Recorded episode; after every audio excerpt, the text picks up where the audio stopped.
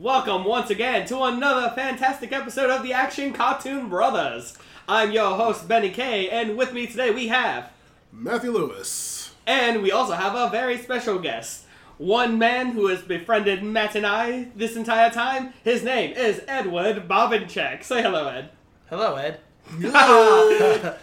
And just like always, that's where I'm ending that. yeah, I'm about to say, thank goodness he brought it back. I know you uh, listeners probably missed it last week, so. oh, Oh, come on. With, with this, how can I not? Of course. Oh, well, yeah, with this, yeah, it opens and he does all three episodes. So, yeah.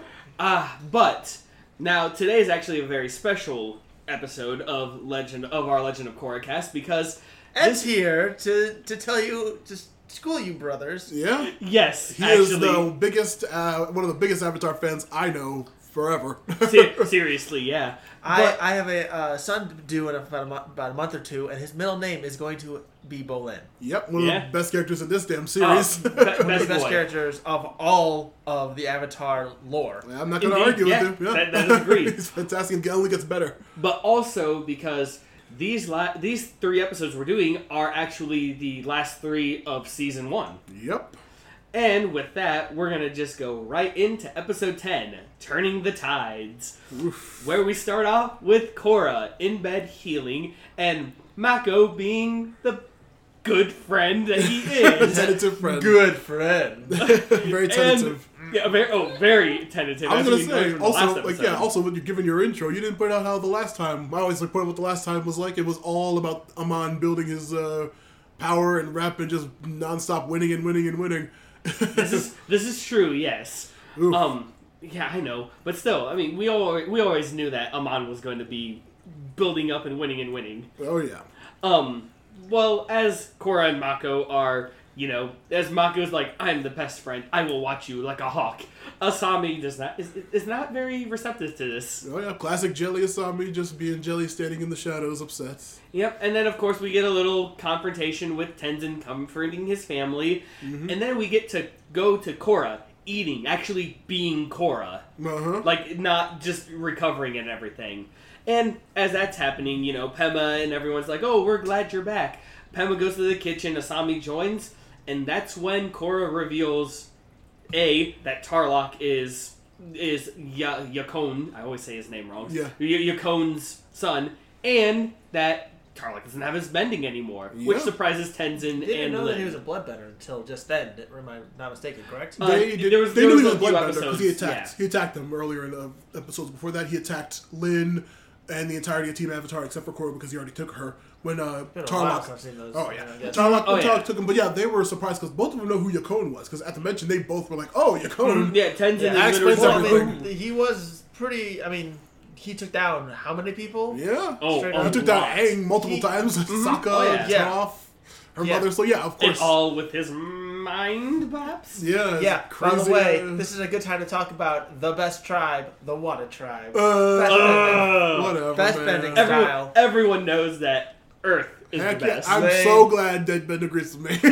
He's so lame. This is- Waterbending is the best because bloodbending can take down anybody and anything. well, well, we'll get to this the, the sense disclaim- of blood. of, disclaimer: Ed's wife is also part Earth as well. that's good because it's the best. Exactly. well, we'll get to we'll get to the all Yeah, we'll- capabilities. we'll- we'll get 'Cause I can't that. even get into all capabilities of my team, but we'll get there. Oh yeah.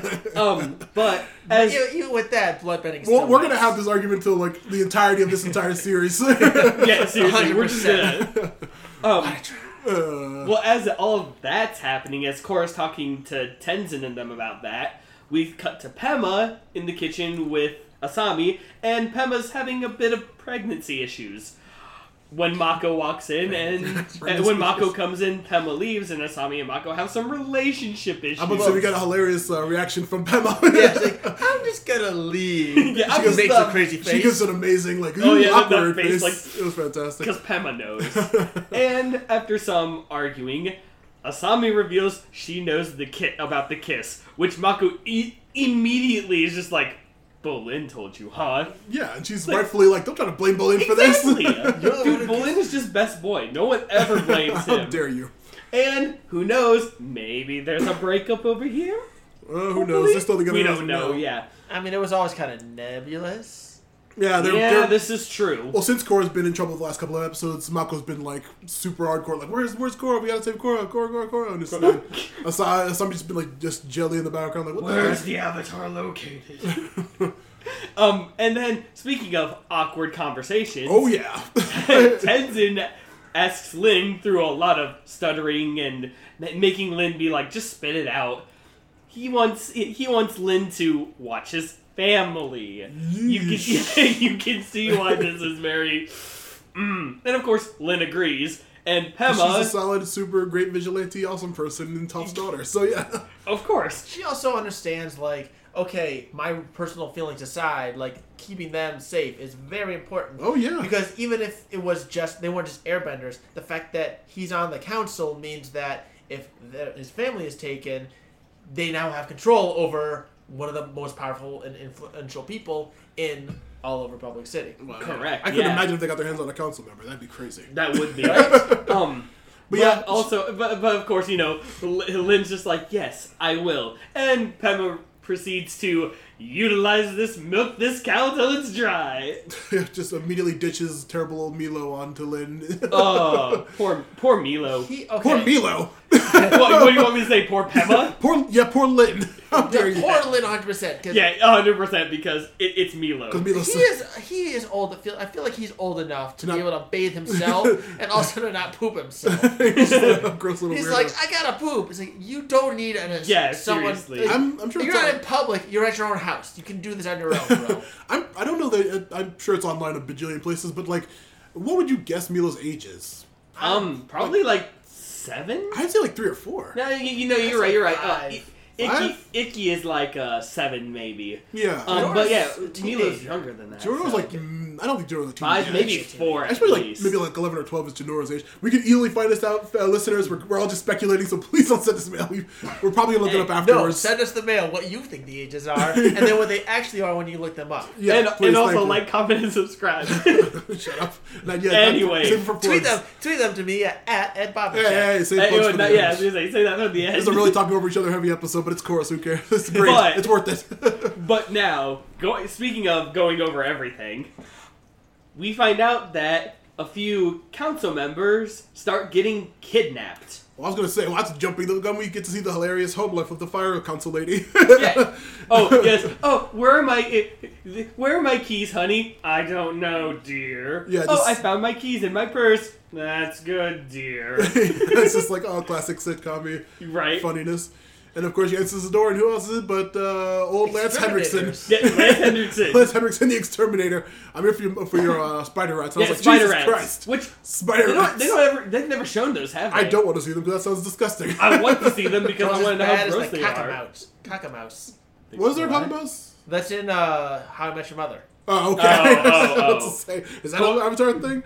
Yeah, that's what I'm thinking. I mean, it too. sounds like it. Yeah, 100% It really does.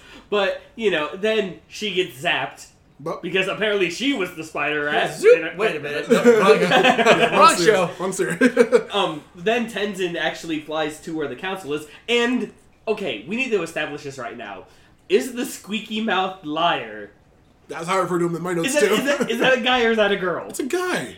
What do you think that the squeaky voice do? Voiced by D. Bradley Baker. Who do you think? Wait, is it is it voiced by It's- Bradley course- Baker? of course look, it is. he, look. It does. They, they are. How dare very you. Gender fluid individuals. It's Thank gen- you. I was a gender See? ambiguous person, but yeah. That- See, by the way. because every single time that, that that individual talks, they sound just old enough where even like an old man could sound like a woman or, or vice versa. And the hair and everything, the way that their face looks and everything, they the kind of body structure makes it me feel like it's an old lady. The- Anyway, it, it, they have a, a rugged look while at the same point having a very feminine built body. So it's it's, it's very nebulous. Yeah, Hmm. but it's D. Bradley Baker, so I assume it's a guy. I don't know. but with Very good that, character regardless. Yeah, it's a very well. That character's been im- kind of important the whole series. Like once again, we probably could very easily look it up, find his character's actual name, not squeaky voiced liar. yes, yes, seriously, We're not going to. um, but then Tenzin's like, oh, wha- oh what's ha- Oh, Tenzin lands, and as he's going over, some nice window vi- window vipers are of course. decide are, are deciding Wait, to. there are snakes in this episode? Oh, yes, there are. A lot of snakes, but not on the plane. Surprisingly enough. Oh god, shut up. Well, that's that's, a, that's not for this episode either. So just don't mention those. Mention what? I don't know. Anyway, what you um, just said. But as Tenzin's walking past the Vipers, all of a sudden they look and they s- they decide to try and capture him. But with the power of beard, yeah, that's Tenzin- awesome. His beard like static shock sound, like oh, something's happening. right, and just- Tenzin uh, just easily takes him out. Just really cool. I airbender. mean, I'm pretty sure that was actually he felt it from uh, on his bald head. Probably. Yeah, Yeah. he could have. Yeah, you could have felt it And here, just and send his it beard through his just decided to beard. react. Very Um, cool. Some great air- airbending from him again because he's just. It's amazing whenever you see him just take out people. handle Dude, it. oh my goodness! It's like yeah, like Aang showed that like yeah, an airbender is really really powerful. They can utilize their bending as good as any firebender, but way more, way more of a better utility than like yeah, it's just crazy. it well, really it's is. because uh, the firebenders are more offensive based. They're Yeah, yeah, yeah. they're about taking and attacking, whereas airbenders are about dodging and avoiding it. But when you do having it, it's about misdirection. Yeah, it's amazing. Oh, yeah. it just takes out all these people. It's great. After that, we find out from sque- the squeaky liar that that all the council people are being kidnapped except for Tenzin, who's Yep, oh, literally what right have there. been. Yeah, Yep. have Have been. been. Thank Have have been. been. Tenzin is now in charge, and as they say that, we see a bunch of bombs. Just immediately, Going it's like, off in the hey, city." you you are now officially the person who rules this place right now, and immediately everything just bombs out. And literally, Republic City. yeah, Republic City's really having a rough time. I mean, that's a that is a trend. yeah, it's just Yeah, oh, oh my constantly goodness, under is it siege and attack. It's just crazy. And then of course, and then of course, uh, after that, you know, after Team Avatar finds out about this, um, cut the commercial break, come back, and we find out that Team Avatar is going to Republic City to find out what's going on. And we also learn something very valuable Oh, about but so you put the part with the uh, gigantic blimps. oh yeah, After we well, see the how bombs else are they going getting bombed? Well, you didn't. Who knows? but Oh. yeah, we see the bomb. Did we see the giant blimps heading towards Air Thanks, Temple? Sokka. Not yet. Not Oh, yet. yeah. Oh yeah, thanks Sokka for inventing Yeah. blimps. Yeah, you, you didn't mention that when we were watching it. Yeah, Yeah, thanks, yeah. Sokka. Yeah, he is 100% the reason that air travel exists in this Oh, universe yeah. now. Yeah, Mhm. true, Oh, yeah. true. Like, the professor had the, the blueprints, but it was Sokka who figured it out. Yeah, d- dude. When you have an ideal man, an idea man like that, And it has literally hurt them every single time since. Oh, Didn't yeah. somebody like the other the Fire Nation did they have blimps at the end of the season? They had, they got blimps. They had they had the ships at one point, and then because that's remember the general's like, ah, we have a chance to win, and then they pulled them out on the uh, the the day of Black Sun. That's when they pulled them out. It's like, oh snap! Yeah. And then they were gonna use those to take out the Earth Kingdom as Yeah, well. yeah, Because yeah. remember Sokka and Suki and uh, Toph ended up taking out a bunch of them. yeah, I remember. Oh my Happy birthday! oh god, it's amazing. not yet, by the way. well, Give yeah, it we just, we just see them oh, hovering over the city, dropping the bombs and stuff. First, yes. Yeah, it's crazy. Then Team Avatar goes i- into the city, and you learn something very good about Korra. She don't know how to drive. That was crap. amazing. That was great. You guys all got left and left me with a car. And I made it clear I can't drive. Yep, it- and there you go. It, it was even can- canon that she told them. And of course, Bolin, being Bolin, It's just like, hey, you know, for your first time, it wasn't bad. What are we going to do about these tickets? In which case, they get burnt by Mako. yeah, You know, that criminal.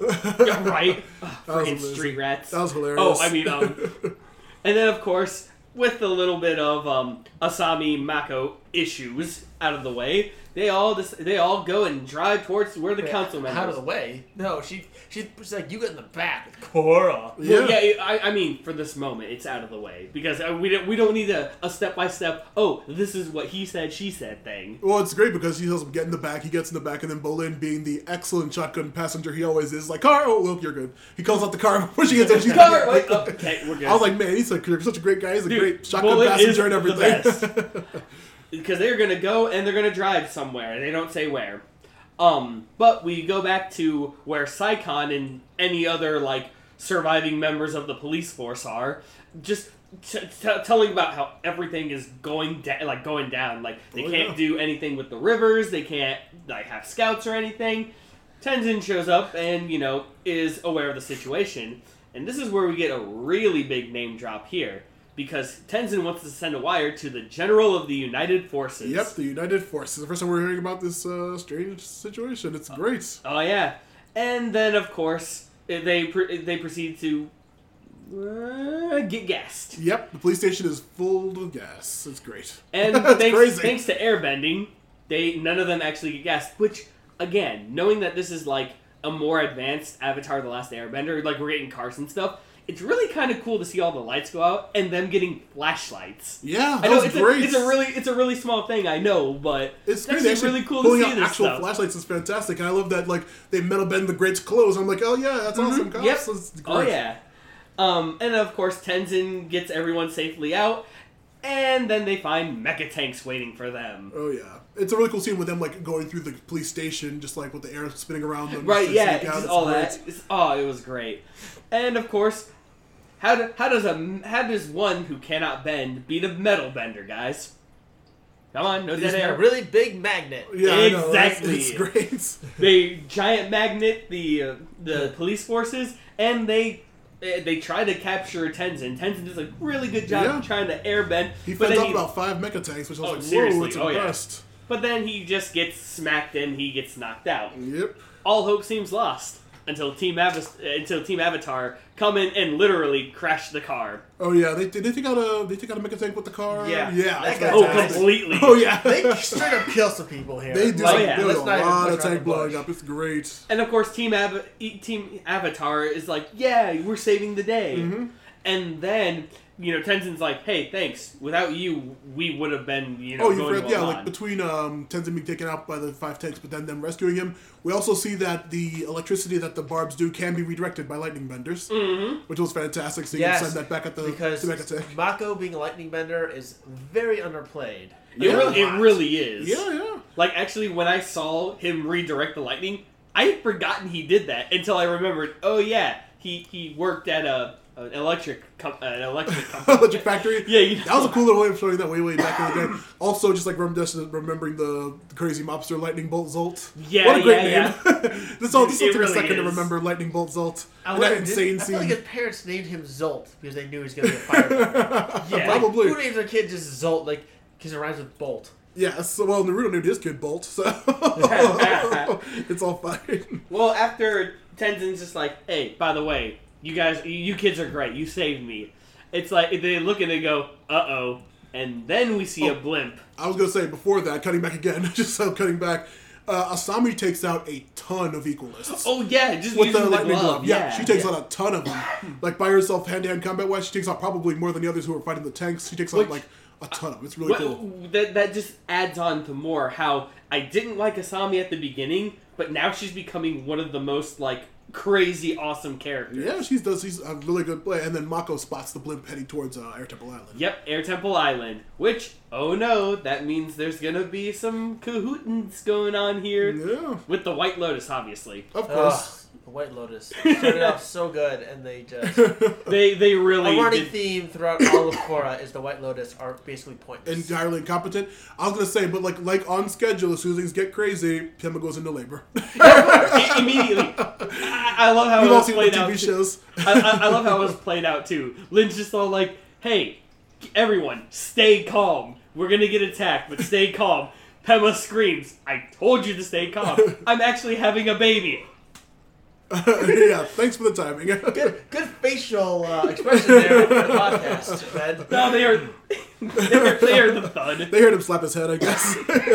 But anyway, so yeah, like we've already established, the White Lotus tried to fend off, and they fail. It's a pretty cool scene of them, like just see, like seeing all those different benders working together, like just Yeah. all doing different elements at once. That was pretty cool, just seeing them work together like that. But of course, they all get jobbed by the equalists really quickly. Yeah, that you know, I kept getting mad at this because they fire this giant spear down onto the island and then zip line down. It's like you know they're using some kind of metals. They're not using platinum things. Yeah. There's metal in this. You have a freaking metal bender. Just rip it.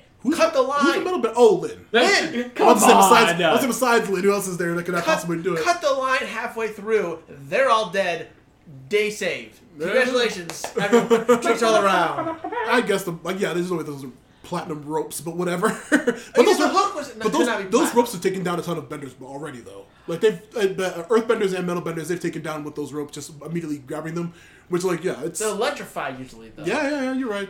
But If- spe- yeah. And speaking of which, they actually do reach Lin, and Lin does this does do some you know being badass as she always is, Yeah, it takes out a ton of equalists. It's great. and it is getting a little overrun. And who should come to help but Tenzin's kids? Yeah, Jinora saying "Get away from my dad's ex-girlfriend." I was like, Oh, "Oof, dude, no. dude, that was just like, oof, I'm a goof." That's good. But you, the the real hero of that scene was Meelo, 100%. Of percent. course, it's his fart bending.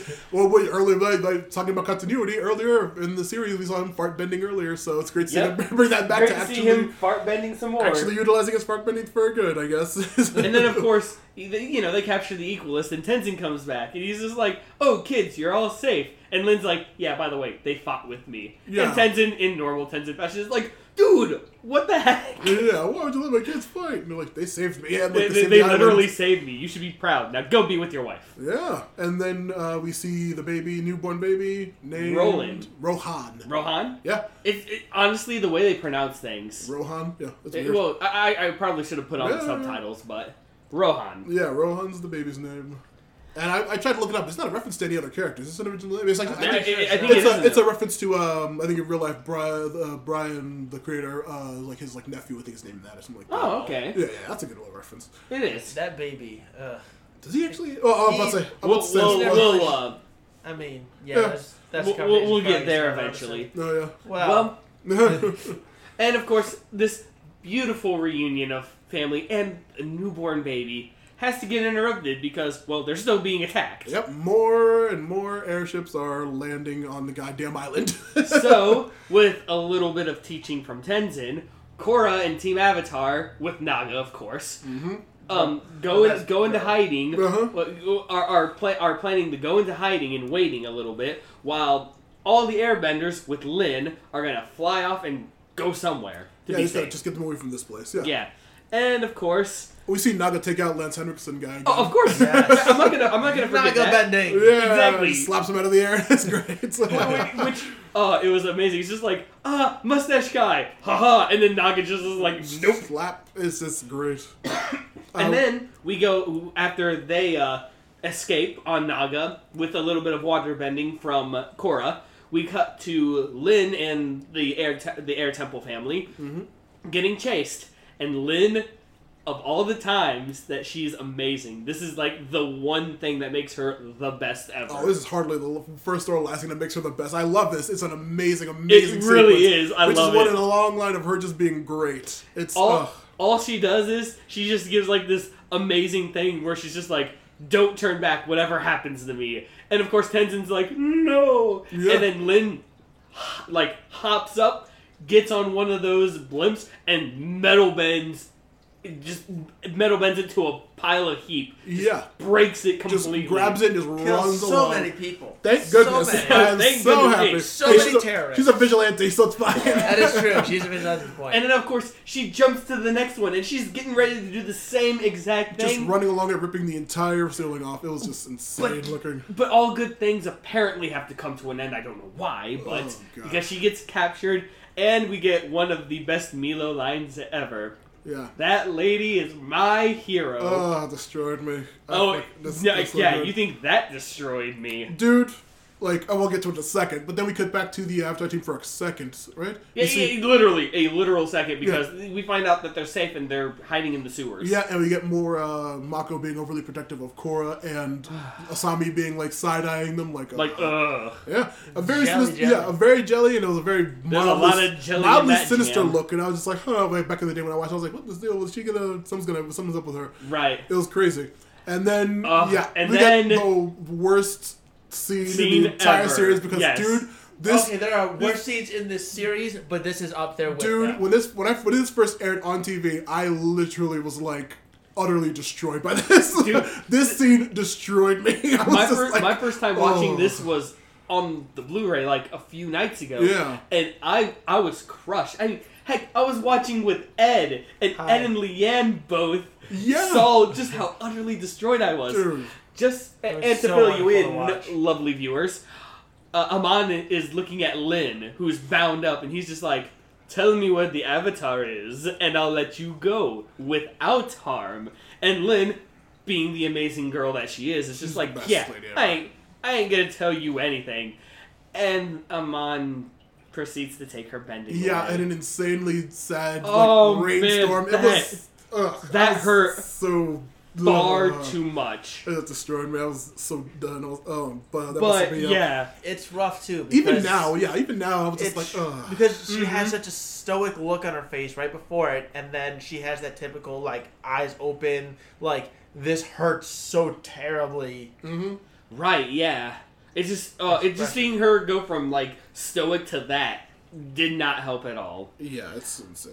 But There um, are worse. I will say there are worse moments in all of Legend of Korra. This is up there though. I'll say that I'll this find is out. There's a little one in I'm season say- one that's literally I think a more oh, yeah. depressing there is some there is some real downer stuff, and also like not to spoil anything, but like Lin's suffering has not ended now. I'll say Oh that. no, it never ends. It is the hard life that is Lin's has not gotten as bad as it's gonna get. So uh, I'll I guess I'll find out. yeah, Um, and then we get we get a, a fleet, yeah, and we find out that Tenzin's wired to the United Forces Yep. actually went through.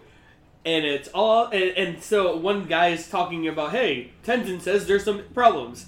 And that's where we see Dante Basco. Hey, I'm about to say you mean General Iroh.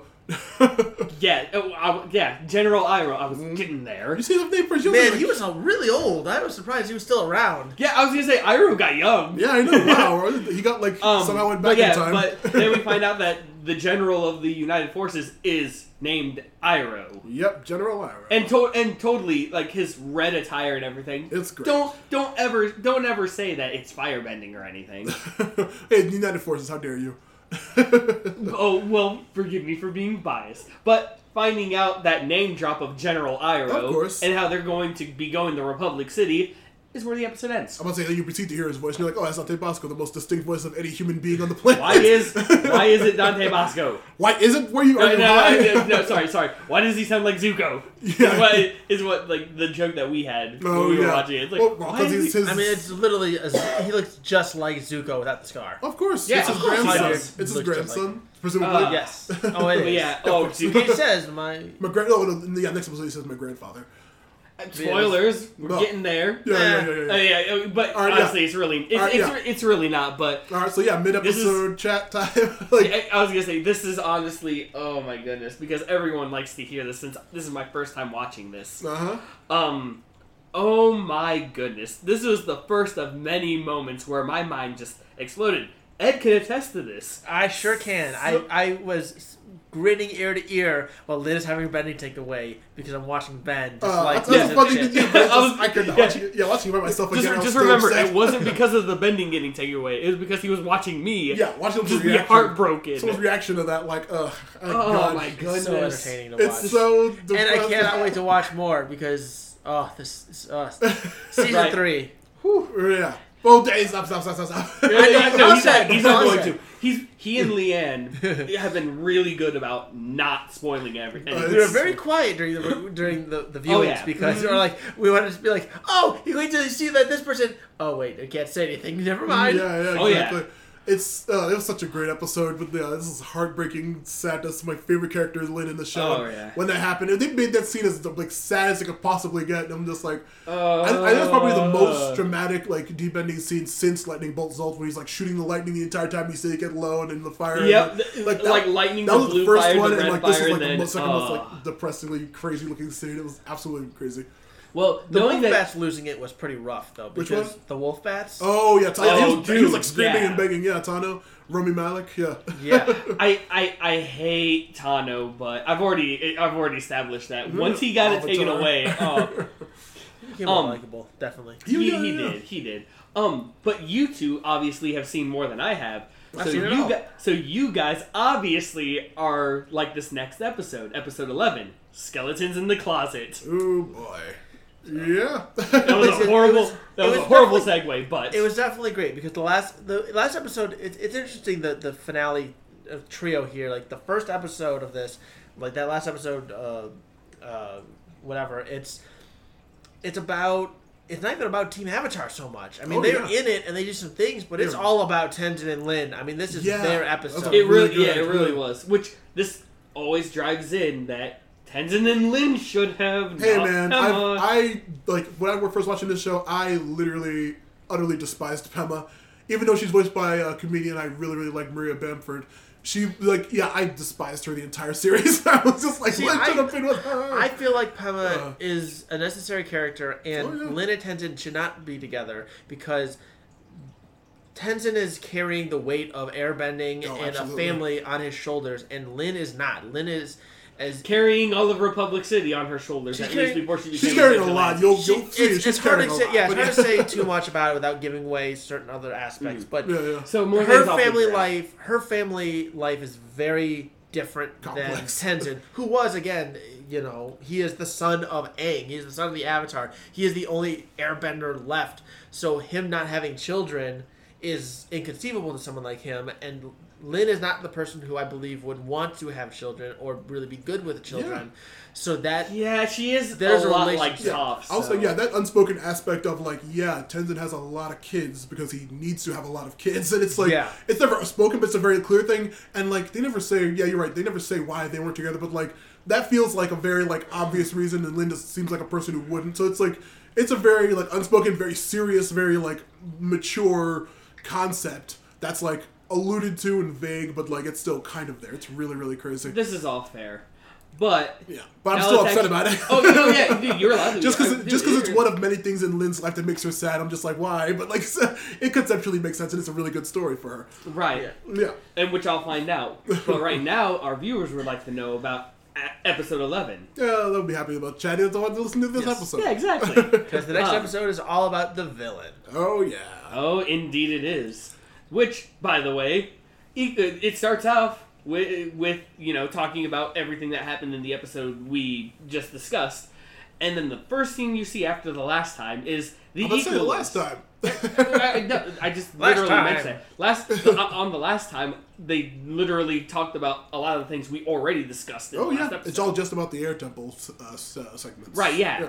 But um, at, after after the last time, we get we actually see the Equalists taking over Republic City. Like they put a mask on the Aang statue. They have all of the all of the different like Equalist flags and everything. You know, totally not eh, totally wanting equality by making sure that if no one is equal to them, that they will kill them. The Aang uh, statue thing is like the most roughest thing. It's like so Oh, terrible and upsetting. Oh my goodness. it's so terrible and upsetting. And of course, uh, see, hearing all this, hearing Sato give this whole like, say, we yeah. are now equal. That bending is forbidden now, and all this stuff. All this like, I really want to strangle the man so much. Yep, yep. Sato giving his evil speech to the entire city. Once again, I'm about to point out that uh, yellow shirt guy is in the crowd once again. Of course he is. And also, it's upsetting. Like during that whole evil speech to the city, we also see a lot of people cheering, which is also really sad, and upsetting Yep. about the whole Uh, situation. very. It's but, rough. Yeah, it, it really is. And of course, Korra and Mako are giving are doing reconnaissance and stuff. Yep. And Korra, in Korra fashion, is like, we need to do something now. Yep. Oh, they're in uh, equalists. Uh, Uh, right, yeah, they're they're they're, yeah. they're hidden. That's yeah, but you know she's she really wants to do something, but she knows that she has to wait for now. Mm-hmm. So she does reluctantly, and then we get to see both of them go into Oh, and we also get the classic, uh, the ethos of Korra's entire character. I hate this being patient stuff. yeah, I hate That is this her- being patient. that stuff. is her entire character ethos right there. Like, yeah, it's Mm-hmm. Yep, just patient. if if, if Korra could be described in one phrase, that's it right there. Yep, but uh, Mako's like, we need to wait for Iroh. That's the only thing we need to wait for Iroh to get here. That's the main thing we need to do. And then, of course, you know, after after all that, we find out that they're in like an underground settlement. Uh, Hobo Tobo Town. Yeah, yeah Hobo I was gonna say from, Bush uh, Hobo. From Tom Goes to the Mayor. They're in Hobo, the Yeah. Hobo Town. yeah, they're, they're, they're, they're in, and it's led by the Bush Hobo from episode one or two. One. one, Yeah, one. Uh, Bush Hobo, my fav- one of my favorite side characters ever. And And a tasty looking fish you got there. um, and of course, um, you know they're talking they're talking about how in this underground settlement, you know, they found peace and harmony between benders and non-benders, Mhm. and of course that doesn't ever bother them. And they eat the best street gruel that Bolin has ever had.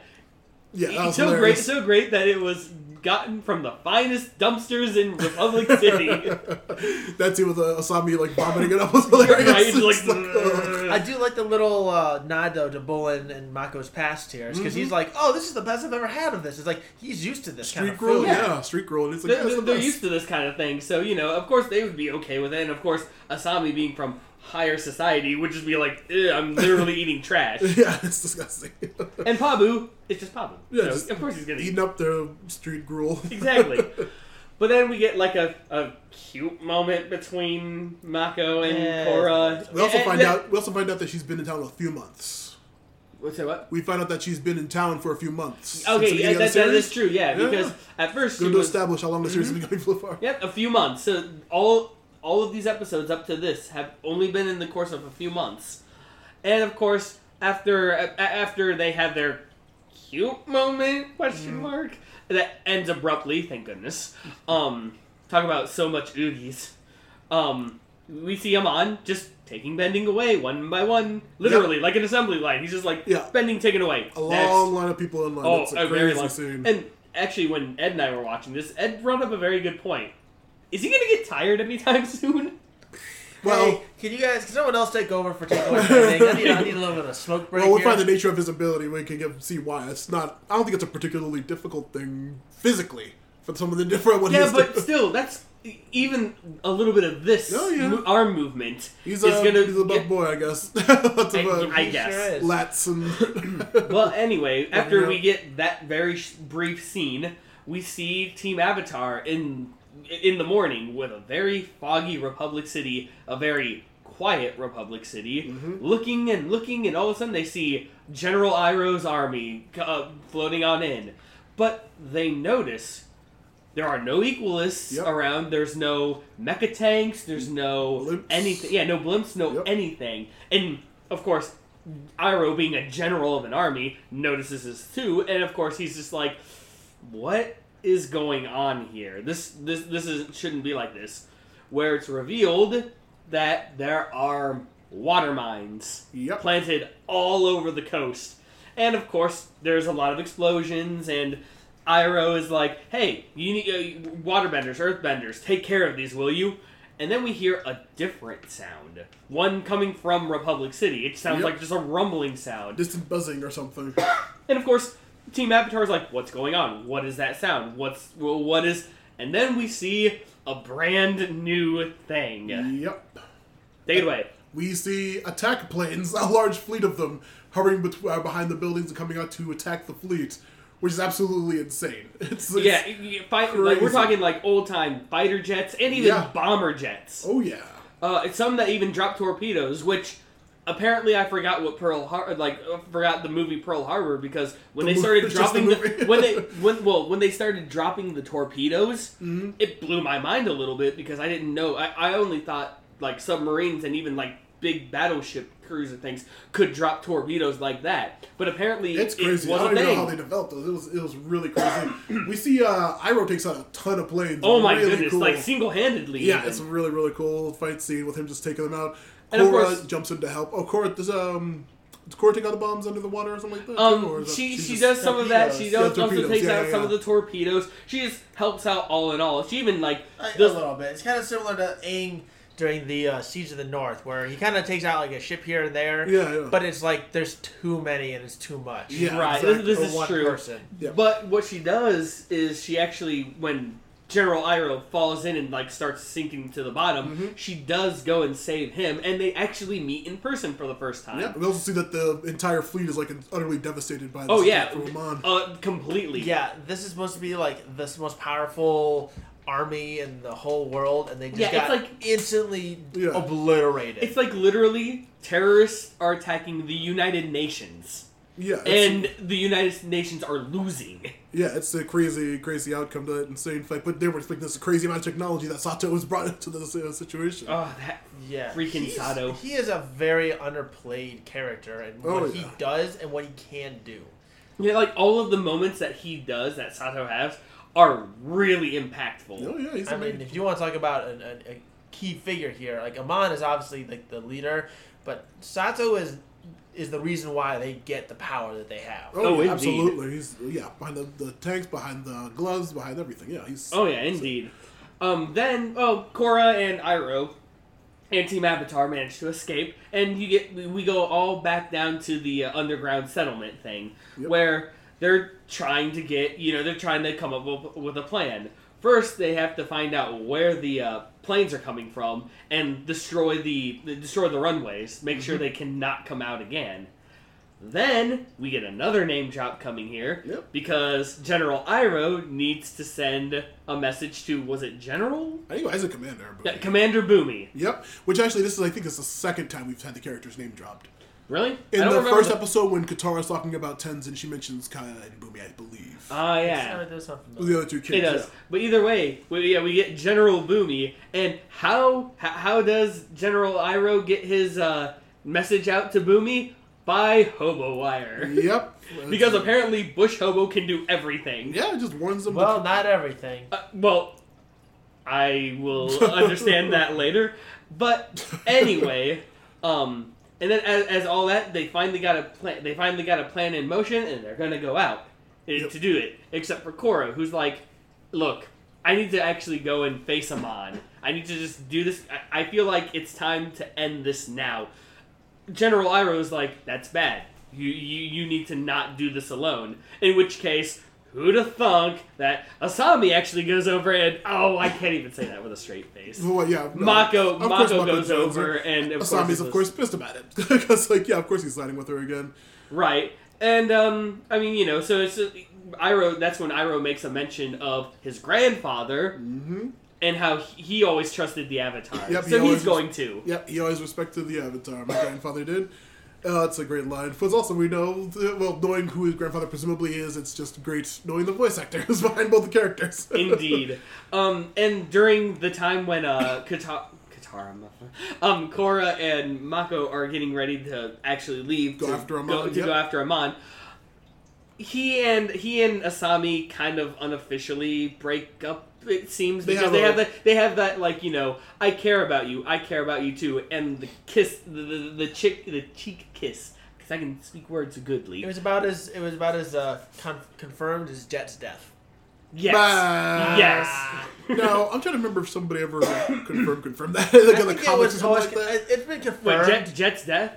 Yeah, He, it was always confirmed, but because I think uh, if I'm was remember right, ambiguous. Yeah, not even- Nintendo or Nintendo. Nintendo. yes, Nickelodeon. Nickelodeon. didn't want it to be like out there, Yeah, yeah, yeah. so that's why They it was it always, ambiguous and then they referenced it Right. in the Yeah. Ember Island players and it was still ambiguous. yeah. and, and of course, I, I best did read. episode. I did read a lot of the uh, comics. Yeah. and His they team did showed that. up, didn't they? Yeah, his, team show up, but none of them mention Jet. And he's like not Jet there. is not. well, he's not there, and they, they, they don't speak. So you him. should bring your yeah, you should come to your own conclusions, I guess. Yeah, exactly. I mean, anyone who watches anything Avatar or Legend of Korra are smart enough to put two and two together. of course. Um, We, uh, but the then we find out, Yeah. the, the team splitting, and of course, um, the best best boy gets best character ever because Bolin gets to team up with Naga. Yep, along with Iroh and Asami, and they're going after just uh, General Bumi and Sato. Um, Sato. They're going after Sato. Gen- no, they're going to meet Bumi. Not there. Bumi. They're meeting Bumi there. That's right. That's right. that, that was the message. Um, and so you know, Korra and Mako go to Airbender Island where they see Amon leaving. Oh wait, wait, wait. They're, no, they were going to take out the airfields because they didn't want Bumi and the forces to come come, to that in direction, yeah. until he gave the signal. Yeah, signal. exactly. So he they he wasn't go to meet Bumi. They're going to take out the airfields. But also, like, weren't they going over there because that's going to be where I thought they like they alluded to that being where they were going to come from, and that's why the airfield being close there was a problem. No, it was the airfield being what just existing was the problem. Ah, okay, yeah. Those Hmm. planes were just no one know how to deal, deal Yeah, with them, and they can That's they were true. quick and Makes they were fast. Well, Makes sense. Y- y- that is very true. Yeah, yeah. Hey, this is why we have you here.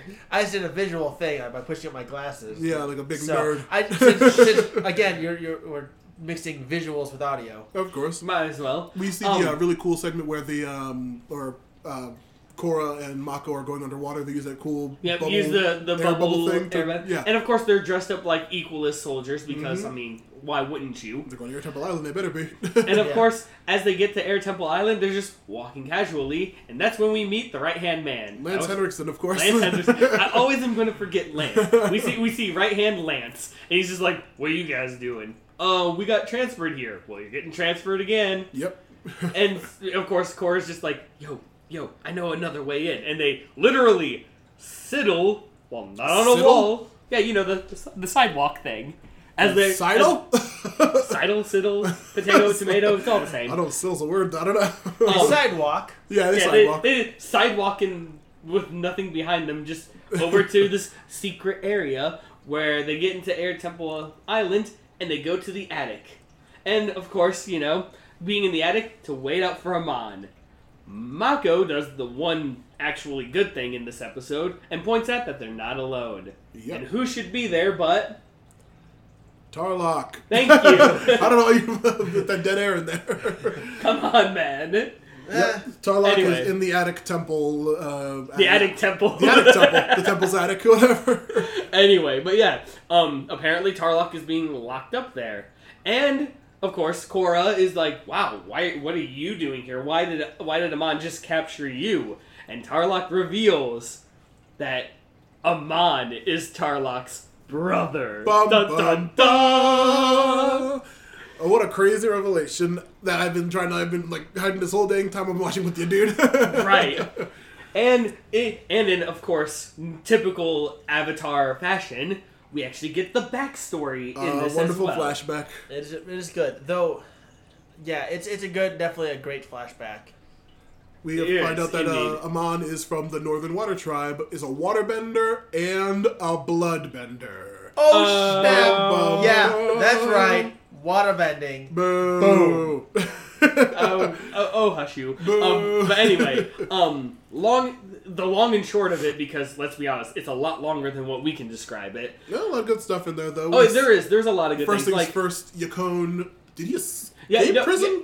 like, Yeah, no, he escaped yeah, he, prison he escaped and- Yeah. prison with his gang. Yeah, and, and changed his face. Yeah, literally. we have plastic surgery in this world, apparently. Uh, yeah, though I, I, you know, I always thought he didn't look too different. I'm terrible at seeing faces, but I then looking, I noticed that he has a very, he does have a very Northern Water Tribe face. yeah, it's just, but I was like Which is saying, like, interesting because he, for being a waterbender of that power, you would think that he's from one of the he tribes. should be. but Yeah, like, yeah, but he's, He's- he's, I mean, from he's- somewhere else.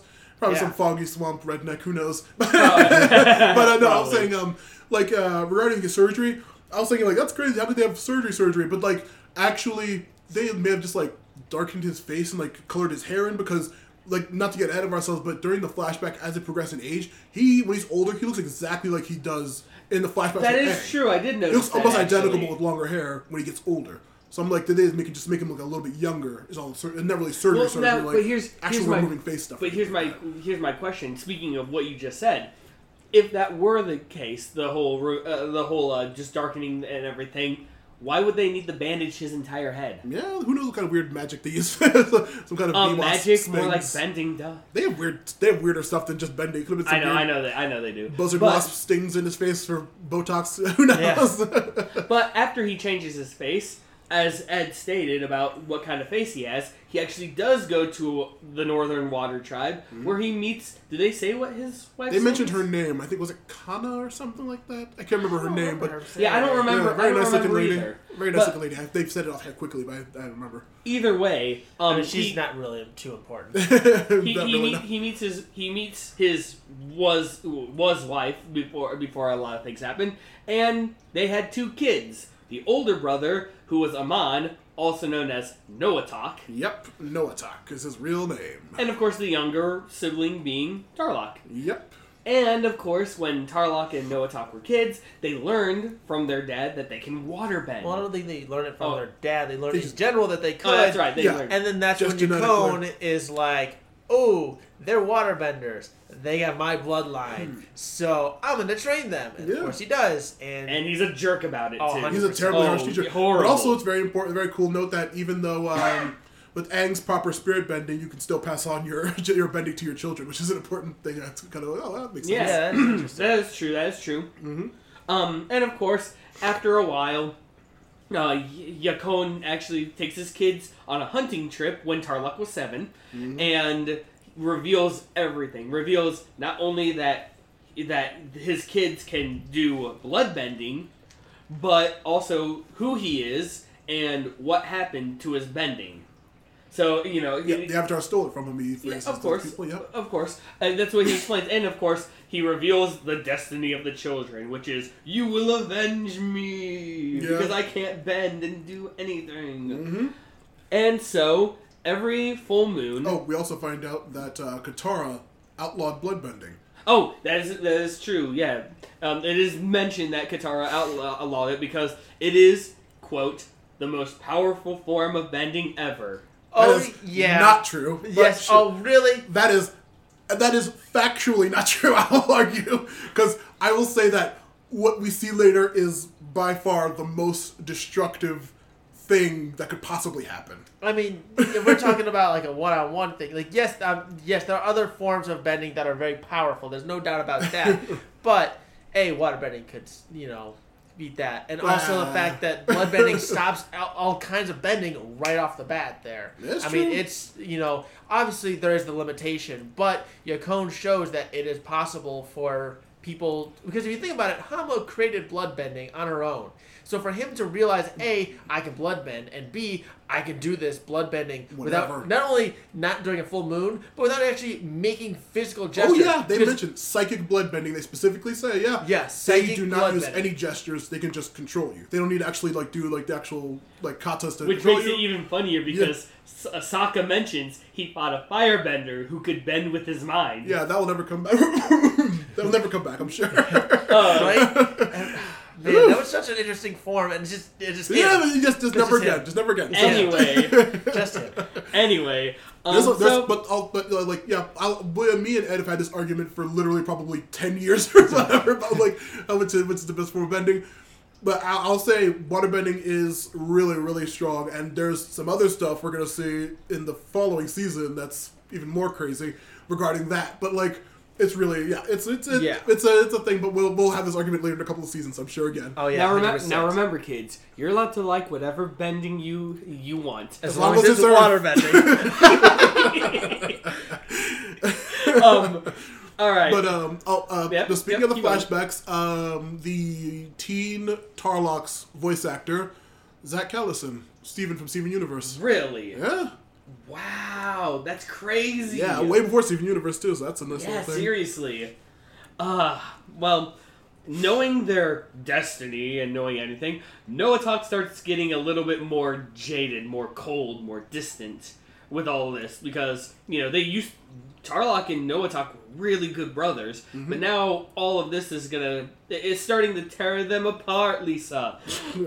And uh, every full moon, uh, Noatak and Tarrlok would go with their dad to learn how to bloodbend. Tarrlok, obviously being the sensible kid, was like, "No, I don't like this." And Yakone, being Yakone, is just like, "Toughen up, meatbag." yeah, it's like do it better, do it more. Yep. And then ever uh, over and over, you know, they would do that until it would just be any time, not just the full moon, and that Yakone would take them out and do bloodbending, which is when you learn also that as they're bloodbending wolves to bend to their will. They're very hilarious looking though. Yeah, Even though- seriously. You know what's happening is fucked. Uh, are really messed up. oh, it's up. messed up. It's yeah. It's, it's really those messed up, but it looks hilarious. Uh, bloodbending always makes me cringe. that noise. You Ugh. you learn. that's what dude. You haven't heard the last episode, but that's exactly what Ben says too. It's like the noise. Yeah, and that's everything. literally oh yeah. Mm, um, but you learn that not only is Noatak really good at bloodbending, but he also learned his father's ability of psychic bending as well. Mhm. psychic blood bending. Yeah. Mhm. Yep. Oh yeah. Um, and after all that, you know, there was a night, one night where Noatak and Tarrlok were gonna have to bloodbend each other. Oh yeah. Noatak does it without a hitch. Mhm. Yeah. And of course, Tarrlok, being the sensible one, is like, I just felt what that was like. I'm not bloodbending my brother. Well, it wasn't just sensible. It was. It was. A, it's a situation that uh, really kind of makes you think about what bloodbending is and some of the repercussions of it. Because yeah. Mhm. I mean, Oh, yeah. Tarrlok never got as bad like into it, obviously, as Noatak did, and Noatak was excelling in it, excelling in it. And Yakone, you see this in Yakone, and especially Hama, as I believe that bloodbending has a negative mental effect on the user, where they become more cold, they become more distant, because. Hama, you know, was she was literally willing to murder innocent people just because of where they were from. Yeah. well, then, And then it- you see Yakone. I mean, he was he's so you know when he had his bending, blood bending taken away and was away from it. You saw him. He had a family. He had children. And then Yeah. when he started getting back into it and started getting near it, his cold personality started kind of taking back over. Well, mm. and Noatak shows this straight up where he's like, "Oh yeah, boom, I'm gonna bloodbend you." Like hardcore. He's just I control you. I don't care about Oh, yeah. you. Well, see, it's not. It, It's yeah, I naturally mean, evil seeming thing too. Yeah. it, it, it's all it's all about the power hungry is what it is, it is what it is in my opinion because they have a power that literally stops any bender from bending because they can control the blood inside them. Yeah, it's literally controlling anything in Yeah, anybody. pretty Yeah, much. Yeah. insane. So of course they're gonna be like, you know, I have this power, so you know, um, but of course, so Tarrlok doesn't want to do it, and Yakone's like, I'm gonna teach you a lesson, boy, and Noatak saves him by Yeah. blood bending with his mind. dad, yeah. Yakone. And Yakone is like, you know, oh, yeah, wh- what are you doing? I made you this way. Noatak drops a few truth bombs here. One, Yakone is the, is the weak, pathetic one because he can't bend anymore. Yeah. And two, he says that blood bending is the most powerful form, but that's not true because the Avatar took his bending away. And is immune to blood bending as well. Well, The Avatar state is. The yeah, Avatar, well, the state, Avatar yes. state is. Yeah. But Which he, is confusing then because I said Hama has been said to have created it, but I don't know if she she may have just been the first to like discover centuries or whatever and actually acknowledge that it exists. I feel like that's something that would exist before. Mm, I don't it think probably was, but well, we'll knows? probably get there. But it's also I'm, I'm certain because like we've seen a lot of like as long as the line of avatars there's been there's been a lot of time and like a lot of things that they do confront again and again or occasionally for like lifetimes they won't. Like I'm sure someone's come across something like that and like during their time they could have come across someone similar to Hama and Yakone and like learned to be immune to it and that's why the Avatar state That is a possibility from the future because like the Avatar state you literally have all of the other one's abilities. Yes, I mean there's there's other reasons about the Avatar state that we really can't go into. Yeah. Or the Um, actual nature of the blood bending compared to what the spirit bending that they actually do when they actually drain Yeah. something out of them. Yeah. It sounds like that could be the case. Yeah, who knows? As I sit Have you ever here seen- having no idea what they're talking about. But we're talking about the Avatar. You, you've seen the original series. Well, yeah, the I'm Avatar. saying, like, I'm talking we about. don't know if like bending actually works on the Avatar state at all, besides lightning bending apparently because it killed Aang. Yeah, seriously. but it's, yeah, it's Um, like uh, who knows? And then, of course, as uh, as this is happening, as Noatak is like, I'm gonna find this ultimate form of bending. He does the he does the Yeah, now let me point out that that's why we know that uh, blood bending might not be the most powerful because the bloodbenders said that themselves. dun, dun, dun. So that might not be the most powerful form. anyway, before we add fuel to this fire, Oh, we're gonna yeah, we're gonna do it. go to this again in a couple seconds, I'm sure. well, um, Noatak is like, Tarrlok, come with me. We can run away. We can be this powerful. And of course, Tarrlok, being the younger one, is like, what about mom? We can't leave her behind. Mm-hmm. And Noatak is like, yeah, you are weak, and runs away. He yep. cares about his mom, but What a loser. Yeah. no one talk you're an asshole. Right. Uh, and then, of course, time passes. they could have took the mom with them. There was no reason not to. yeah, he really could have just been like, "Yeah, daddy used to be a gangster. We need to leave." That he's being a gangster. Daddy used to be a gangster. um, but then, but then, of course, you know, time passes. Yakone dies out. Doesn't even teach bloodbending anymore because his Mm-hmm. Gives will up to do life. all that. Yeah, I mean, he he literally died. just He gives up literally on di- life, life and dies. He dies by, the if I'm not mistaken, it's a year after Noatak leaves. was it a year like- after? it's something- I think Some that amount is of what they said. Yeah. and then she dies a few years after. Yeah, that's unfortunate. So after hearing So this it's story, legit tragic. Yeah. yeah, and oh, definitely. Tarrlok goes on to build a good life for himself. right. Tarrlok does. But he ends up trying to take over yeah, Republic he, yeah, he goes a little the crazy good too. way. Yeah. Yeah, exactly. it- it- well, yeah, the lesser of two evils, I would say. Charismatic. Um, yeah, yeah. and of course, Korra, hearing all of this, thinks, "Wait, maybe this is a form Oh, you of forgot her blood. hilarious. Like the line that I thought was just hilarious when she says, maybe it's a form of blood bending." "No, no, no." I was saying the most hilarious line when she's like, "That's one of the saddest stories I've ever heard." And I was just Oh like, yeah, "That's a very silly line." I, I, She hasn't talked to Lin about her whole story yet. yeah. or or um, like anybody else related to Aang and like what they've been through and all the crazy stuff that's happened. Yeah. fair, but No one even died in that story. like everyone else has tons of dead family members and stuff. um, well, of course, hearing that, Korra's like, so it's a type of blood bending, and even Tarrlok himself says, "I don't know if it mm-hmm. is or not." Oh no, he. but- I mean, he says it's bloodbending, but I don't know how he's doing it. yeah, Yeah. how it's But done. I mean, it's just straight up. It's it's straight up. My my assumption is is that basically what he's done is found a way to throw the ball- ba- body off balance, which therefore closes up the chakras. Because if you remember, Aang straight up, you know, lost a lot when his chakras were sealed. I don't know if they pointed out in this series or the following season, but like I don't want to get ahead of ourselves because we have a whole other episode to describe what's going on. But like at some point, don't they specifically mention it's a clot in the brain? It's either this they season or the following season, but I'm pretty sure specifically he's putting a very specific clot in their brain to stop the from Spoilers for those who are listening in. Well, yeah, spoilers. We haven't even discussed what's going to happen with the twist next episode. That kind of throws us all out of the window for a second. But like, I believe at some point somebody mentions it's I very mean, that specifically a very specific clot somewhere. But I said I my I don't I feel like that I feel like that was mentioned that would shuts point. off a lot, but there's because of something that happens in a later episode. Yeah. Um, Oh, I yeah. said, I I personally believe that it's a chakra thing. Yeah, Because 'cause, it, yeah, we it do see some seals other up. stuff. I mean, if you, even if it is that, that right there throws also, we should off. probably save this for like the after the episode, like mid discussion. I mean, there's not much else happens the rest of the episode here. At this Well, yeah, because uh, Korra's uh, Korra and Mako are like, we can't really bend him because he's he's just gonna redirect everything with his psychic ability. But we can reveal we can reveal him for the fraud that he is Yep. because we know the truth. Yep, And then they go to the rally. That's where the episode uh, ends. Yeah, that's where the episode ends. Oof, I'm a goof. So, like like I said, there really wasn't that much left. yeah, it was near Yeah. the end. But like, yeah, I feel like at some point somebody mentions that it's a clot. I mean, but then, that's a but there, but there is, yeah, there is the stuff from the from coming up that could like make it be something different, which would also add a lot of credence. I'll admit to your damn waterbending being really good uh, argument, but I'll Well, still. you, I mean, if you think about it, like they even says, like you, he Amon literally redirects. Like he doesn't. He is able to in mid battle control them not enough that they even know it, but enough that he can dodge yeah, he their, like, their body. That's like, why he can deflect any attack because, like, yeah, he just stops them from doing anything with I subtle don't even think stop bloodbending. it. He, he just. I mean, all it takes is you know if you're gonna get a lightning bolt shot at you, move it just a tiny bit, and that and if you're a good amount away. Oh, yeah. He always was very far away until he, he jumped in. Mm-hmm. He would always fight away and, and kind of work his way up. Oh yeah, it's a really yeah. He's really really powerful. It's really really good. All right, Yeah. yeah. uh, next episode. Yep, and the next episode, which is So, uh, unfortunately, I will not be able to join you guys for the last. I got some uh, stuff that popped up, but uh, I'm very excited to hear what you got to say. And, you know, there's some good stuff coming up in this finale here. So, uh, Oh man, well, I mean, I hope everything gets taken care of very well. But it was very nice to have you here on the show. I mean, you'll see me plenty Thanks more. for shaking his hands up for the audience.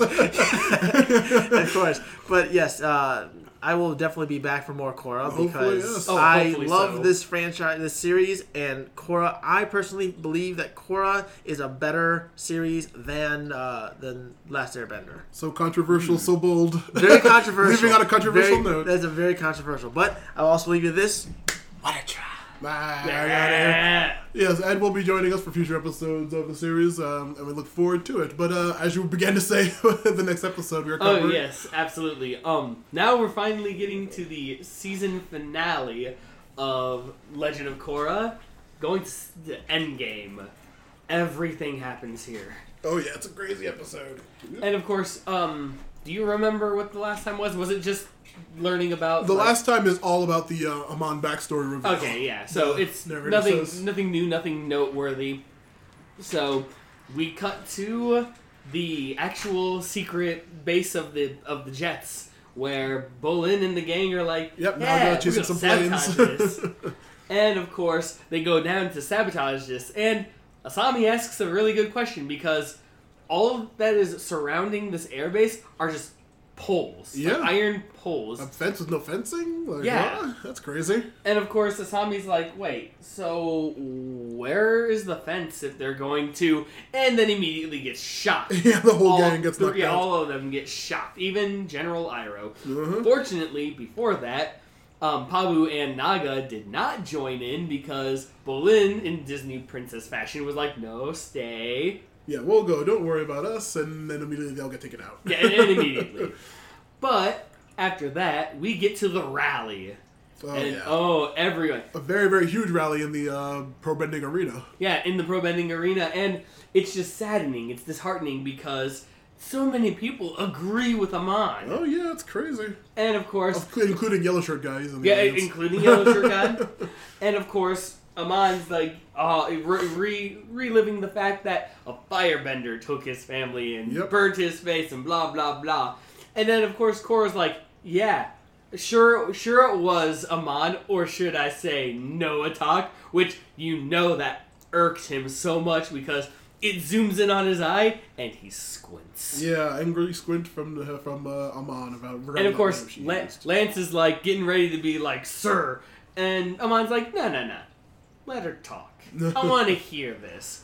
And Korra reveals the truth. He's actually a bloodbender. Yep, his name is Noatak. He's his- the son of Yakone. And A lot of people guess, so a lot of people know Yakone. and especially especially when they bring up uh, the brother of Tarrlok. even even Lance is like looking at him like, "Excuse you," Mm-hmm. and of course Amon, in typical villain fashion, is like, "Yeah, you're desperate, whatever." Yeah, the Avatar's talking trash, making stuff up, whatever.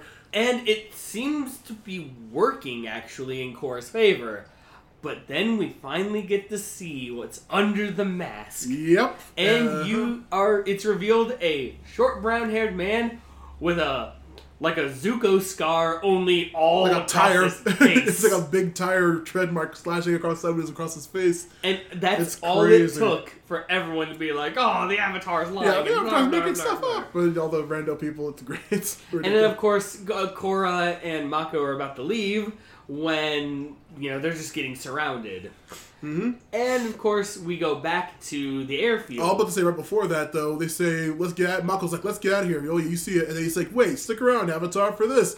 As we see four poles rise up, showing Tenzin and the three kids oh, Jinora, yeah, that's right. and That is Meelo when it is tied to the post, and then they say they cut to back to the airfield. And in in a prison in the airfield because apparently every airfield has a prison. Mm-hmm.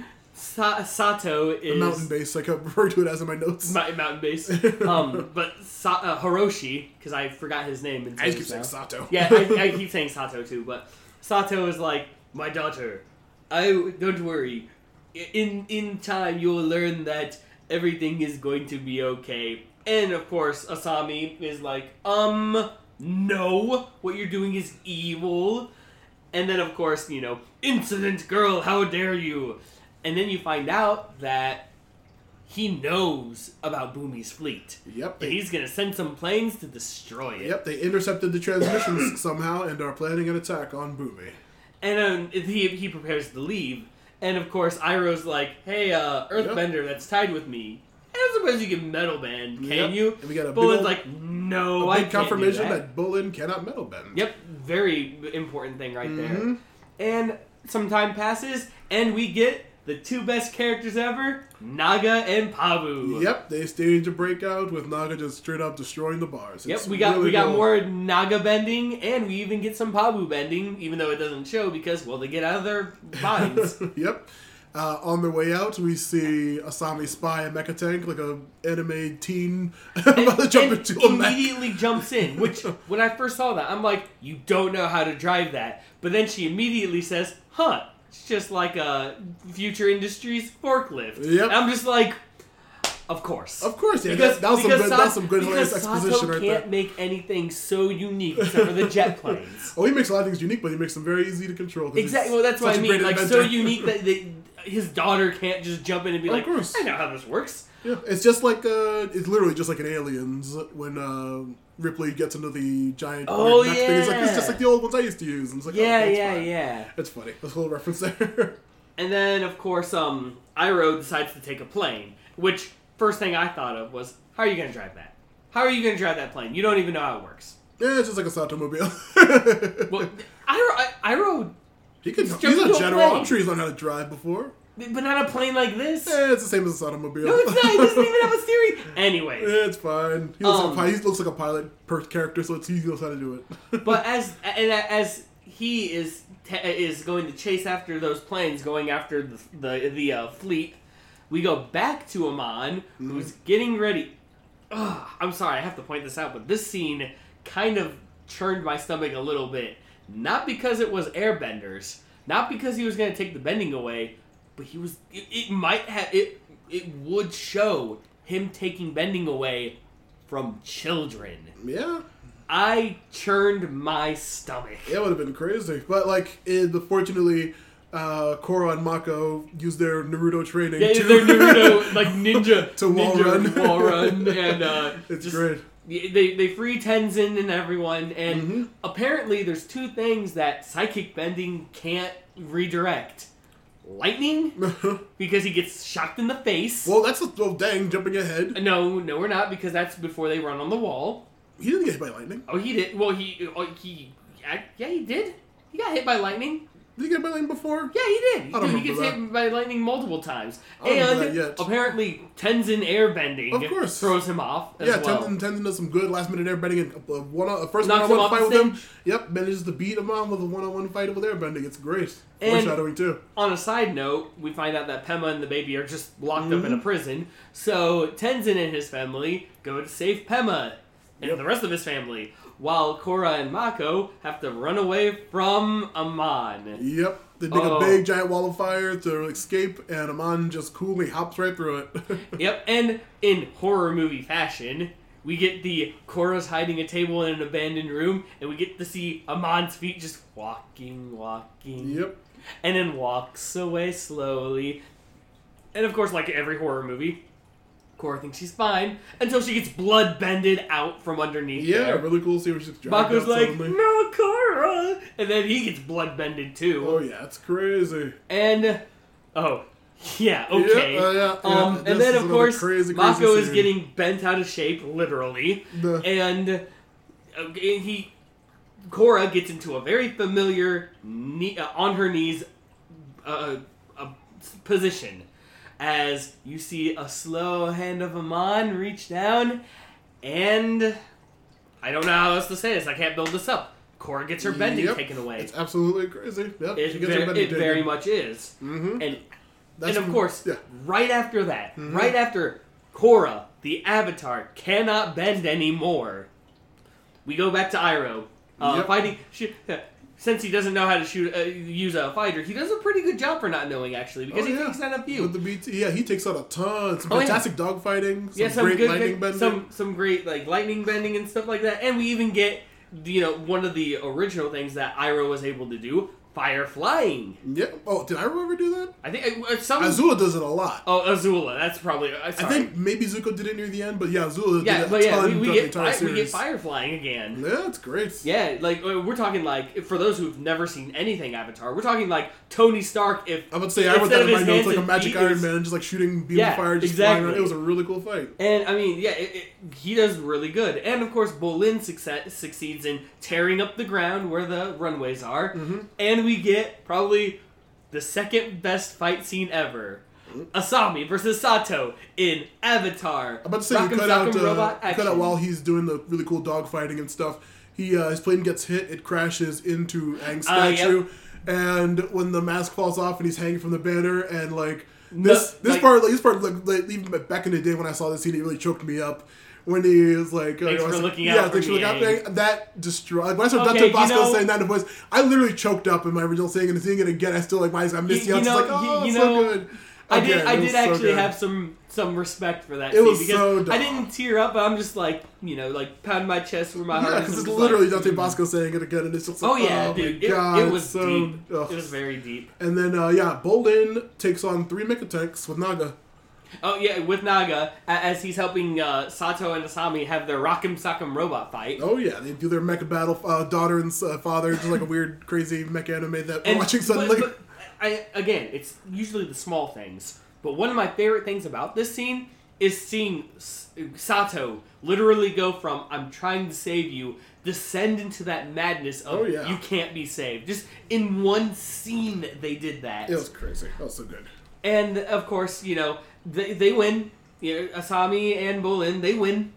And we go right back to Amon, who mm-hmm. had just taken Korra's bending away. Oh yeah. He starts going over to Mako when you hear Lance say, Hey. And just so you know, kids, this is the dumbest thing you're about to hear. Lance, who just Oh, you just calling him Lance, not Lance Henriksen, the voice actor. Well, because I always forget the last name. I need a friend Lance Um, Henriksen. He's a crazy actor. He's But he, he, he just saw bloodbending happening from his leader of an equalist group that is Mhm. shunning bending. Does he run away and tell people that, hey, Amon is actually a liar and the Avatar's telling the truth? No. He points out, hey, I know what you're doing now. I know that you're a liar. Everything in my life has been crushed now. And goes to attack the man. Eh, Lance Henriksen's a stern guy. I can I can imagine. I can see that character like I mean- not running and telling people. I can see him trying to fight. Well, right, right, and and not gonna lie, I have mad respect for that. Uh-huh. But there's just a league of its own that Amon is in. And of course, he gets blood bent and scared the crap out of me. I presumed he was killed. Yeah, well, no, no. I presumed he was gonna get killed in a different manner than just being tossed aside like he Well, was, he crushed, yeah. because of yeah, be, yeah, because of the way his Mm-hmm. hand was. I'm like, I know how that looks. I know what's gonna happen, and it didn't. No. It did not happen. His heart did not get crushed. Well, we don't know what happened. I so Dude, dude, he did not close his fist. So I he didn't need to close, close it. Just squeezing it hard would be bad enough. But I, I assumed he killed him. I don't know. oh, probably we don't know. We don't know. But of course, as that's happening, he goes after that happens. Once again, Amon's like, okay, time to take this guy's bending away. Gets ready to do it and get zapped. Yep, by Mako at point blank range. Which again, I hate Mako.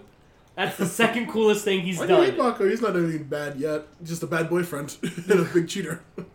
Yeah, maybe that's the reason why I don't like him. Anyway, so they he like takes Korra and they start running away, and Korra, of course, you know, is distraught. Like she's just she can't bend anymore. oh yeah. Amon blood bends and finally is getting ready to take Mako's bending. Oh yeah. Korra is devastated. She's like, "No, don't do it." Throws her fit, throws her hand in the air, and wind comes out of it. Yeah, just a big old punch from Korra, sending some actual uh, air bending finally. Amon is baffled. The viewers are baffled.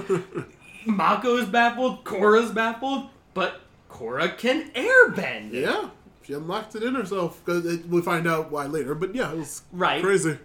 but she so she's uh she's airbending and this is like holy crap like this is amazing because she is literally airbending and Amon's not being able to do much and he gets thrown out of a window and into the wa- and into the water everyone looks up and is like wait was that they see the mask float up from the water and Yeah, it's like, like- that was our fearless leader Yeah, the Avatar, Avatar, how her, evil how including evil. Uh, that guy from the first episode. oh yeah the, guy the in the park. propaganda man Yeah, the guy in the park. Yeah, even he's just like, hey, there you Avatar. And then, and then, best thing to happen, best thing that ever happened happens.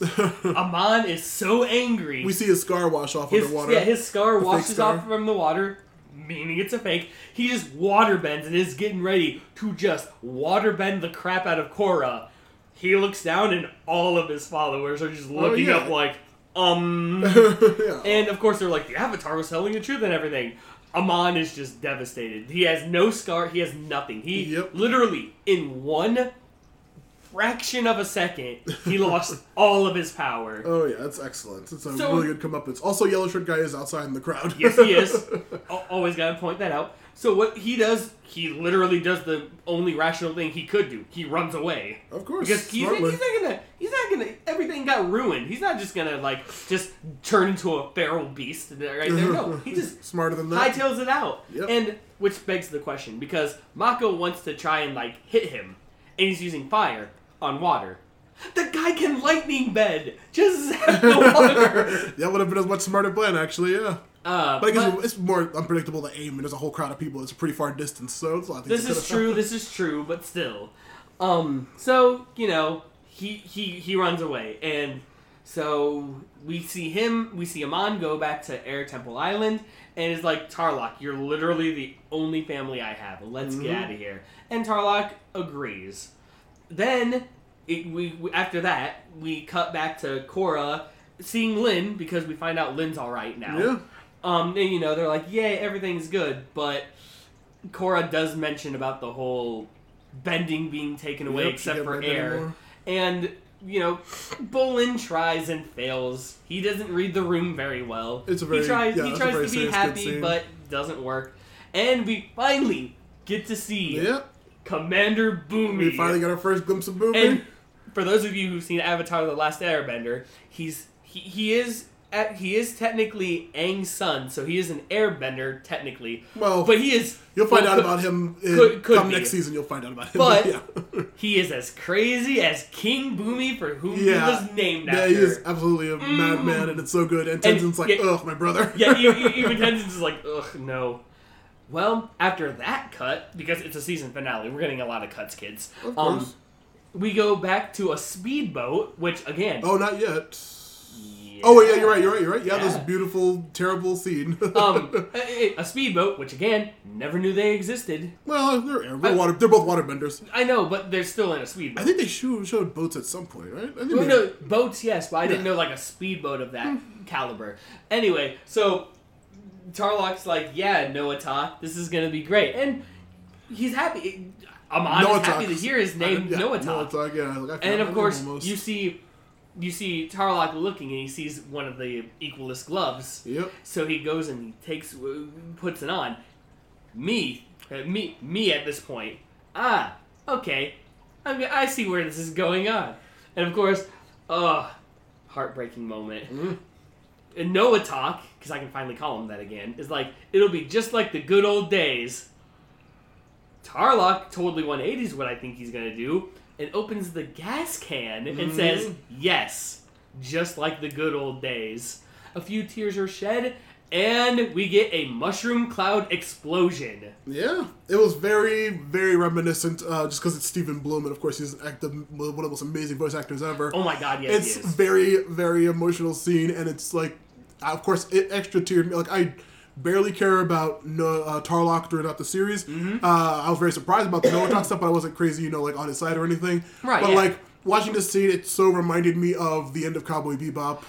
And Mm. like just like the just the tears and just like the ending and just like Stephen Blum being sad and about to die and it was just like it, it tore me up even though I don't like either of the characters. Yeah, exactly. Thanks, thanks for bringing that repressed memory up. It was a really sad. So Oh. like ah. back in the day when I first aired, I was like teared up again at this because it was such a beautiful, quiet, wonderful scene between Dee Bradley Baker and Stephen Blum, these amazing voice actors, and it's two amazing characters with a ton of stuff that's mm-hmm. happened to Oh, them. yeah.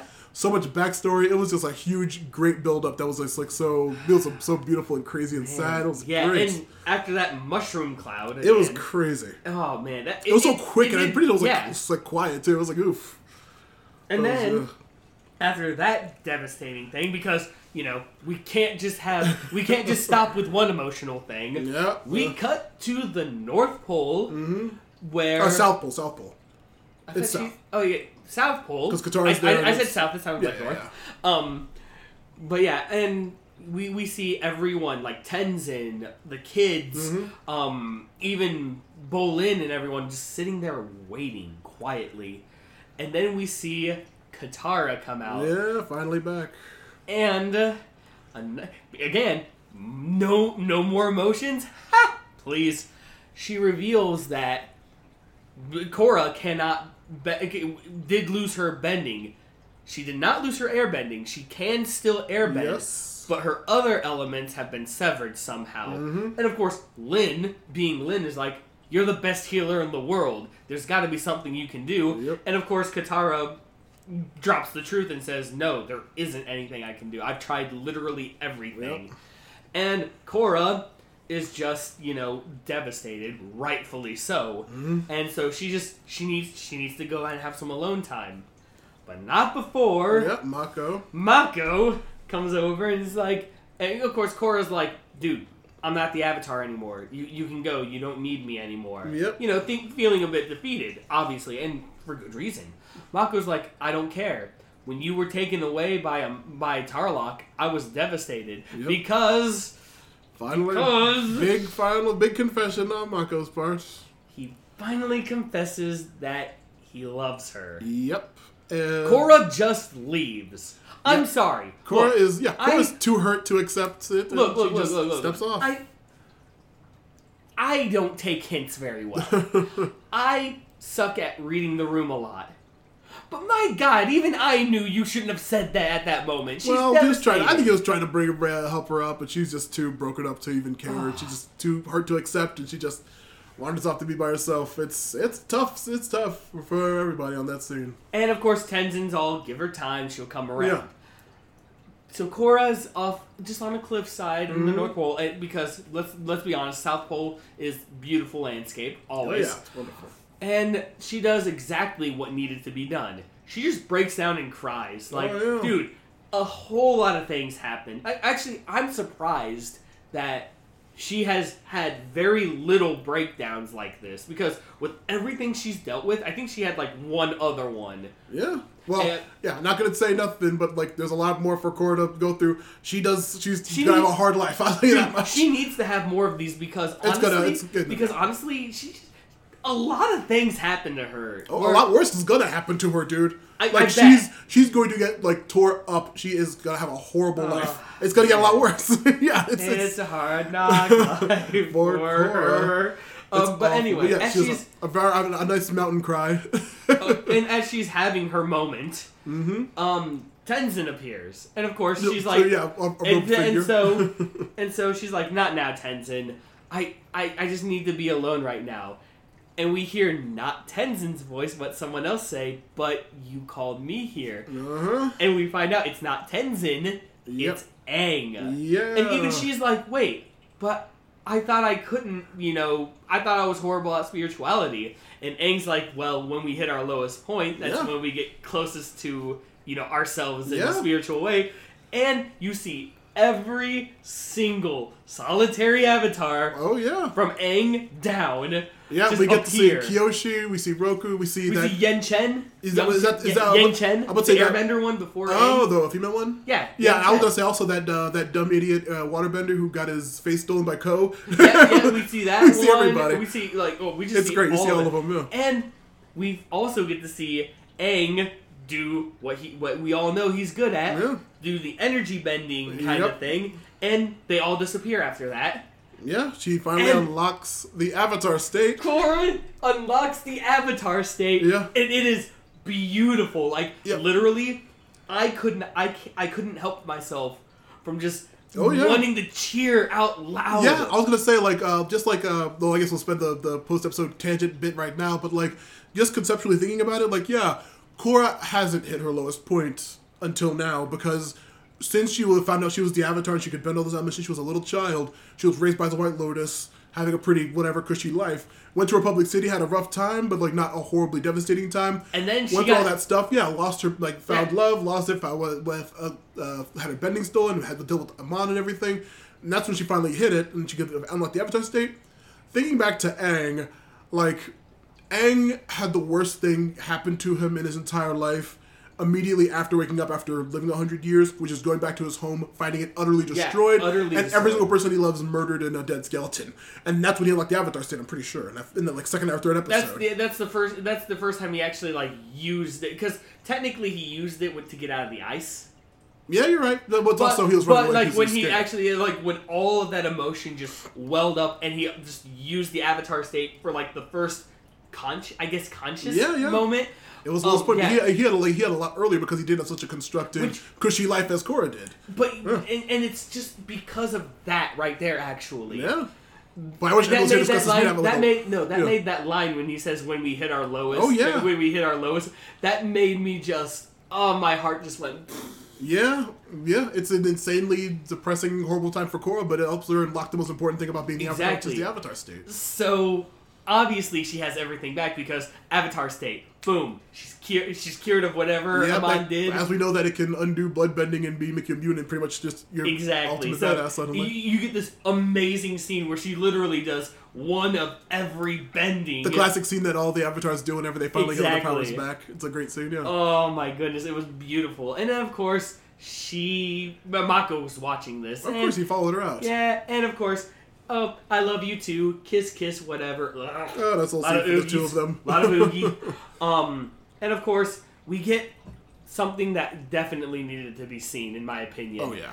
We see Lin walk up to Korra and actually like get on the knees, like you know, for the whole thing. And Korra does the energy bending, and Lin, oh, and be glorious Yeah. in a glorious so, thing. She just yeah. you see her actually lift up rocks and just like "Gah!" Yeah, a huge amount of rocks, like uh, Avatar Kyoshi level, like giant stones. It was Mhm. great. Oh yeah, uh, It, was, just, uh, I was so, I was so happy running that scene. Ugh. and the final line, of course So good. given by Tenzin. You know, Yeah. I'm very proud of you, Avatar Korra. Yeah, I was like, oh, duh, so good. And it's then- so good. And that, my friends, is the end of season one Yeah, of Legend of Korra. that was amazing. It's Oh, really, really man. good. It's really, really good uh, back for the Avatar after so The beautiful. Last Airbender. did everything It's right. so good. It was so so good. Oh, oh, man. it was so good. It was really, really. I, that was amazing. I'm It so happy it had such a great ending. It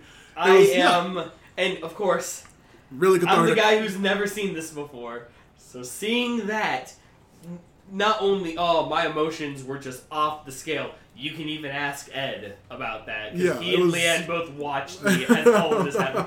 Only problem is, is the baby was getting to the point where she Yeah. was gonna go to sleep, so I couldn't do exactly what I wanted to. Yell. yeah, I, there- I, there were a lot of times where I wanted to yell, I wanted to scream, I, I, I wanted to laugh, I wanted to cry, I wanted to do everything. That's so good. It was such a great ass oh my goodness! Oh. I, I can see why. I can see why this would this could have been a one season thing. It could. It wouldn't. I, that, I would have been so upset if it was because it goes to a lot crazier places following this. But yeah, Obviously, but Yeah, yeah. but still, I'm It's just so like, good. oh my goodness. Ah, I kind of, I I kind of am torn right now because I want to have an episode where you just. You know, we just talk about everything that happens. Well, we- yeah, but- I've had so many moments where I just wanted to gush about this. Well, yeah. And I wasn't able to because, you know, we're doing this thing. Of course, that's yeah, that's the trouble with doing a, a TV show podcast for like a great show. You can't talk Oh, about it until you're on the podcast. Oh my goodness. Yeah, it's excellent. It's, It's, like amazing. very few things get me so emotionally invested when it comes to oh, TV shows. and absolutely, yeah. stuff. Avatar: The Last Airbender was Uh-huh. one of those that did, and rightfully so. I can safely say that Legend of Korra is going to do that to me It's a lot. It's really, really good. It's so so good. oh man, It's such a good payoff for like a crazy everything from uh, Tarrlok and Noatak to Lin finally getting her bending back and just seeing all the people. It's it's it's an amazing It's- series. Oh my god, yes it It's is. such a good payoff. I'm so glad you enjoyed it because yeah, we have a lot more to go. oh yes. And uh, speaking of which, we've had much decisions on what to do yes, following did- the podcast. We did actually talk about this a little bit more. Yeah, uh, our original plan was to change shows every season and come back to them eventually. But then we realized that, especially with something like Legend of Korra, Mm-hmm. it would actually probably be a lot better if we just stuck with a series. Oh, yeah. So yeah, we know some of them are going to be shorter than others. Some of them may just end off eh, like with a cliffhanger or something. Like all we know about uh, Young Justice is that there's a third season, Yeah. eh, which is the newest season, right, the, to book. So we don't know how that's going to end because we have not seen season three. None Yeah. of us have. And hopefully, So- by the time we catch up on that uh, string of the podcast, hopefully season three possibly will be over by then. We'll be able to catch up, or we'll have Oh, to put right, that on hiatus. Oh, it's still airing. Yeah. But we'll discuss that when we get to that bridge. But Yeah, with but- Korra, it has been finished for a long time, so we do have all the episodes at our access. We And so, yeah. and so, like bec- because of all that, and because of what we just discussed, we did officially decide that we're not going to go to a different. Uh, we're not going to do a, do a different season one. We're actually going to continue with Korra until it's done. Yep. So uh, join us in two weeks, I guess technically it would be for the beginning of season two of Korra. That's Yes. going to be our next. Uh, what? That's episode uh, ten. Uh, no, it's episode. What the heck 13. is this? No, I'm saying for. Oh, um, yes. In I, I regards keep to doing that. Yes, it'll be episode ten. Yeah. All right. So, but after that, we'll we'll go on and see. But thank you for joining us. My Yes, name thank you is very much. Matthew Lewis. I Right. hope you enjoyed the season as much as we obviously did. And I'm Ben Sturgeon here. You can find me at Matthew Lewis P on Twitter. You can find my podcasts and my Patreon and my uh, YouTube channel and SoundCloud and everything under Matthew Lewis Podcasts. and I still per- and I still personally don't have any plugs yet. But as I mentioned in the previous episode in our Young Justice one, I am starting to work on a Facebook page for the Action Toon Bros at least. Yep. So Uh, and check out my uh, other podcast, my story-based one, Forgotten Minotaur King, uh, and uh, I should be good. yeah, Keep it be good. sleazy. I got it first this time. Keep it the sleaziest. That's not even a thing. All right, see you guys.